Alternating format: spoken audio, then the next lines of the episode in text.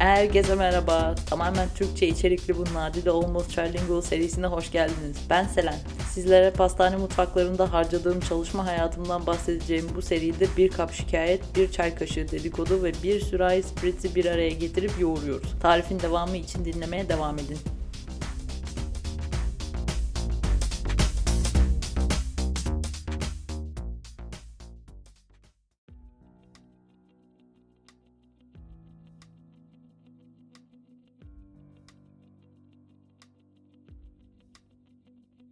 Merhaba, merhaba. Almost Trilingual ile mutfak şikayetlerine hoş geldiniz. Neyse ki yayının orijinal adı bu değil ama bu isim konusunda çok fazla gidip geldim. Dırdır saatine ne dersiniz? Almost Trilingual ile dırdır saatine hoş geldiniz. Bilmiyorum daha iyi olmaz mıydı?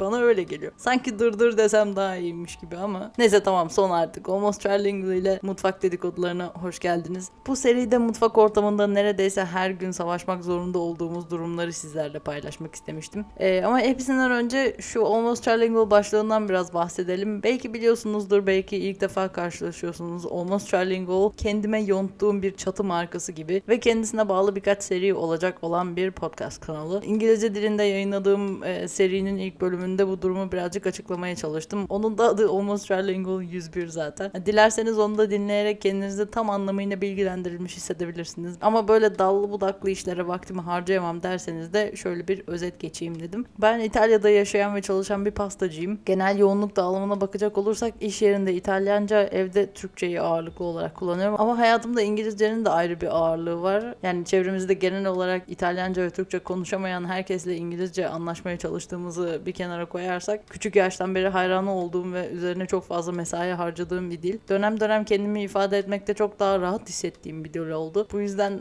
yani büyük bir parçam aslında. Daha önce başka diller öğrendiğim zamanlar da oldu ama hiçbiri onun gibi full immersion seviyesinde değildi. Yani belki haftada iki gün kursa gitmek veya işte çeşitli uygulamalardan oluşturmalar yapmak kadardı. O yüzden böyle bir karışıklık oluyorsa sadece İngilizce ve Türkçe arasında oluyordu genelde. Bu durum İtalya'ya gelmekte birazcık daha karmaşık bir hale aldı. Çünkü bir anda günümün en az 8 saatini tamamıyla başka bir dilin içinde geçirmeye başladım. Ve böylece beynim zaten zar zor tuttuğu dizginleri iyice saldı o noktada. Gün içinde hangi dilde olursa olsun ağzımdan inanılmaz saçma sapan şeyler çıkabiliyor. Yani yorgunluğa da bağlı ama bu noktada ana dilim olmuş olması falan fark etmiyor yani her şekilde zorlanıyorum konuşurken. Uzun bir zaman sonra ilk defa tekerlek demek istersem terlik oluyor mesela ve bu, bu aslında İtalya'ya gelmeden önce de vardı ama neyse bir de fixlendi iyice. Sonra bir de İtalyanca'da da var. Nedense her zaman tişört diyecek olduğumda da kelimesi geliyor aklıma ki bu arada doğru.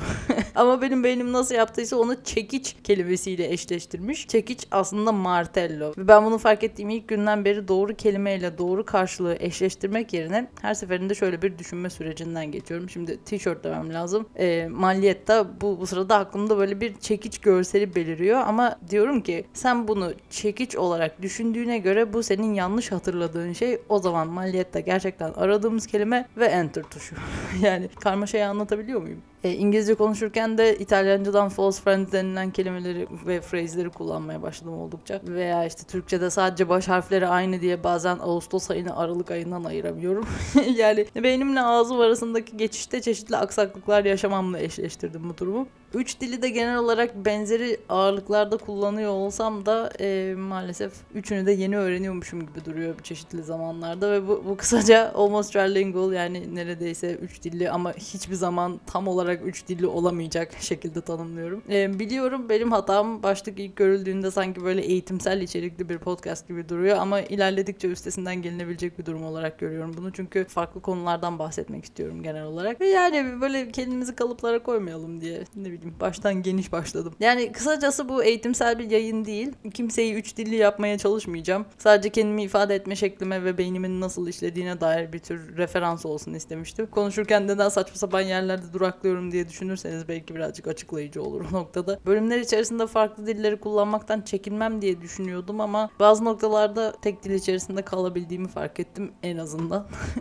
yani ne bileyim bazı durumların çevirideki karşılıkları çok hoş olmadığı için yani gerekirse durumu doğru doğru bir şekilde anlatmak için size İtalyanca bir kelime söylersem sorun etmezsiniz değil mi yani? Ama önemli olan işte işin sonunda sizlerin neler olup bittiği konusunda karanlıkta bırakmamayı planlıyorum en azından. Bu seri bir kısım dedikodu içeriyor maalesef ve e, çeşitli kurum ve kişileri de aynı zamanda e, olaylara dahil ettiğim olabilir. Bu yüzden sürecin parçası olan insanlar ne kadar az anlarsa o kadar iyi olur diyerek Türkçe yapmaya karar verdim. E, bu bahsettiğimiz kişi ve kurumların isimlerini tabii ki değiştirerek anlatıyorum. Hatta bunu bir süredir denediğim için çok eğleniyordum. Çünkü isimler mümkün olduğunca çeviri değil, daha çok orijinal isimlerde geçen sesleri falan korumaya çalışıyorum. Yani adı Mikele olan biri çok rahat Mirkelam falan olabilir ama neyse ki şimdilik bir Mikele yok anlatılanlar arasında. Şimdi başta da dediğim gibi ben bir pastacıyım. En azından son 6 senemi pastacılık yaparak geçirdim. Çok sevdiğim bir bilim dalını mühendislik ile birleştirip katlanılmaz hale getirdikten sonra kariyer değiştiren milyonların arasına katıldım sonunda. E, zamanın meşhur akademilerinden birine bir miktar para bastık.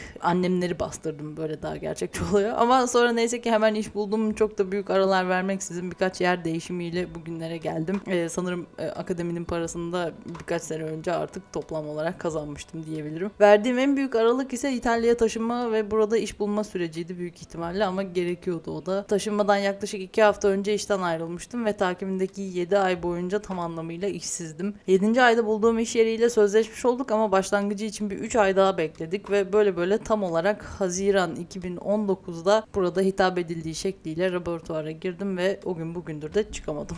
Türkiye'de ağırlık olarak restoran mutfaklarında çalıştıktan sonra burada ilk defa gerçek bir pastane laboratuvarında işe başlamış oldum. Hayaller böyle beyaz fayanslar, parlak tezgahlar falandı. Çünkü bir de girdiğim pastane yeni açılan bir yerdi. Yani eskiydi ama yeniden yapılıyordu içerisi. O yüzden zaten içerideki tüm dolaplar, araç, gereç falan da yeniydi. Yani paketlerini biz açtık. Ben de aralarındaydım. Ama sonra bir şeyler oldu ve arada olan bitenler, gerçekler, hayaller, hayatlar bu seride anlatacaklarıma döndü. Bu iki yıl içerisinde bayağı büyük bir değişim de geçirdim. Yani eğer kariyerimi ikiye bölecek olursak Türkiye, İtalya şeklinde çok farklı deneyimlerdi birbirlerinden. İyi ya da kötü demiyorum ama farklı oldukları kesin. Ve İtalyanlarla birlikte pastane üretimine girdiğimde mesela kullandıkları yerel dili zaten anlamıyordum. Ama genel İtalyanca'da bile oldukça gerideydim. Nedense böyle zaten çok korkak ve çekingen başlamıştım. İşte hani bir süredir bu alanda çalışıyor olmuş olmama rağmen bana öyle bir şekilde anlattılar ki yapacakları işleri. Gözlerim kör oldu falan.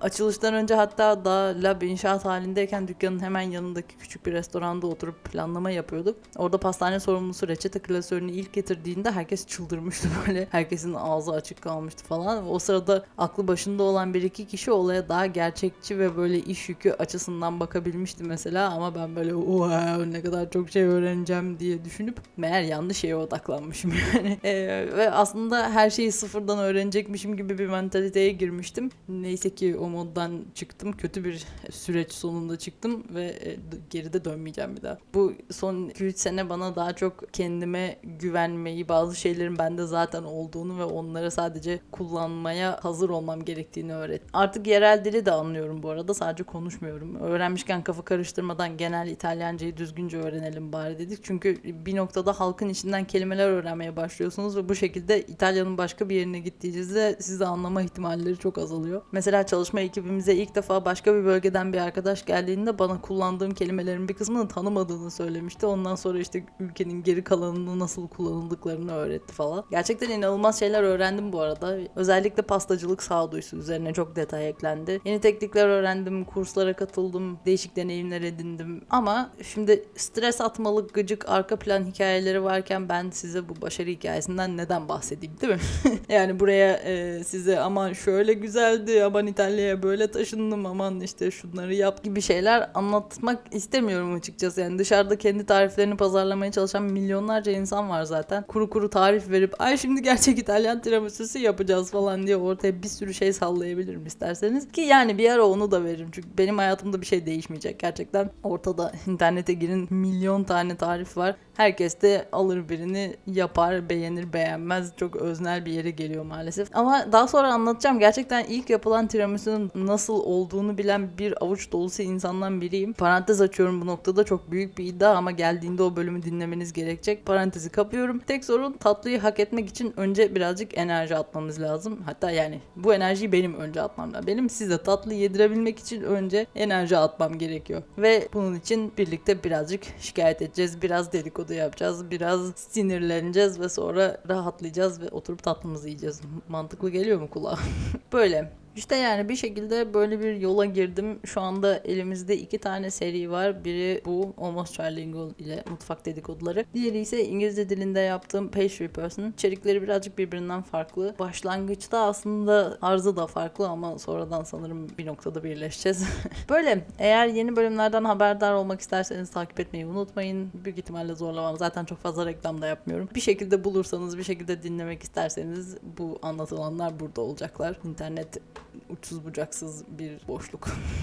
Yayınlar öncelikli olarak Spotify'a gidiyorlar ancak isterseniz Apple ve Google Podcast üzerinden de bulabilirsiniz. Bir şekilde favori medya oynatıcınızı söylerseniz büyük ihtimalle oraya da yayınlarım fark etmez. Biri istediği için Reason'da yayınlamaya başladık mesela. Neden olmasın? Limit yok nasılsa. Ekstra içerikler için de almosttrilingual.com sitesini ziyaret edebilirsiniz. Instagram var, ne bileyim Twitter var. Bir şekilde sağda solda görürsünüz belki. Böyle. İsterseniz hemen birinci bölüme geçin. Bu işi daha fazla uzatmayalım. Tekrar hoş geldiniz.